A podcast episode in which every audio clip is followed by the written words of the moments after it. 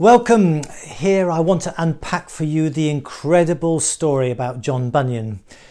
Many of the things that happened in John Bunyan's life are very relevant to our lives now. Some of the challenges that he had, we face today. And so, as I go through this story, I'm sure that there'll be much that will resonate with you.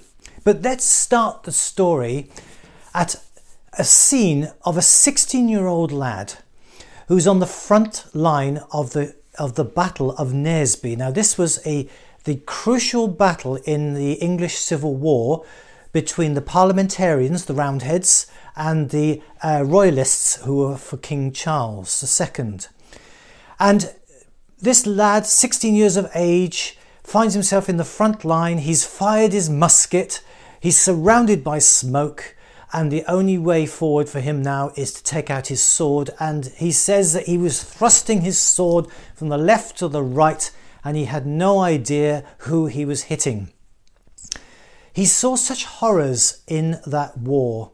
And John Bunyan was put on to the duty at the end because he was a very stocky uh, lad. He was put on duty to, to uh, carry the dead bodies and to bury them. And he saw such horrific things and he saw the massacres that had gone on behind the scenes, which scarred him for the rest of his life, really. But it made him question about the whole thing of life. And wasn't there a better way to live? This uncouth, uh, foul mouthed, young lad who was known as the bully of the village, um, the scoundrel bordering on the criminal, and, and yet he was already beginning to have a transformation. This was further uh, brought to his attention because he reflected on his life and realized that the, there had been three times when his life had been spared. On two separate occasions, he'd fallen out of a boat and was drowning because he couldn't swim and he was rescued.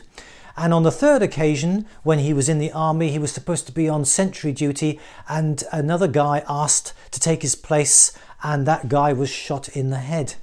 And so that made John Bunyan question well, why have I been allowed to live? Um, but it took him many years for him to really work this out because he had been brought up in a very uh, atheistic environment. Um, he didn't really believe in God and he in fact he felt that the devil had a hold on his life and would always do so but at the age of 19 he finally left the army and uh, he married a young girl that he'd met while he was in the army and he uh, he eloped with her and um, there's a lovely story that she was actually a, a believer and uh, before she eloped with him she prayed and asked god if it was right for her to do that. And John Bunyan had to stand there and wait. And that made him question well, what is this thing that people are praying to God? Anyway, he started family life and he settled down back in Bedford, which was where his hometown was. And he was still searching and just wondering about life. He went to an Anglican church, but he did find it uh, rather dull, and the liturgy just didn't do anything for him. And one day he met two ladies who were talking in the street about being born again. And he questioned them and found out that they went to a, free church. And so he joined the free church and he took his wife along with him. And it was at the free church that he just he went through his transformation that he says, where he realized that he was a sinner. And on one Sunday afternoon, when he should really have been at church, he was he was playing some game or other, a bit like cricket, I think, and he felt that God spoke to him and said, Will you leave your sins and live, or will you keep your sins and die forever? And that started him on his journey of salvation. He went to the pastor and had a long chat with the pastor and eventually prayed with him and uh, said, I want the Lord Jesus to take away my sins and for me to start this new life, which he did. And he grew very quickly in his understanding of scriptures. He was very good at reading. He was very good at telling Bible stories. He had a gift for being able to be imaginative. And so this gave him great power in his preaching. And he uh, was sought after preacher. Now, the parliamentarians won the Civil War and nonconformists were allowed to uh, preach in the open. They were allowed to set up their own churches. But eventually, uh, England went back to having a monarchy and the nonconformists were being shut down again. And John Bunyan was warned that this was going to happen, and he was warned that if he preached at this certain village outside Bedford, that he would be arrested.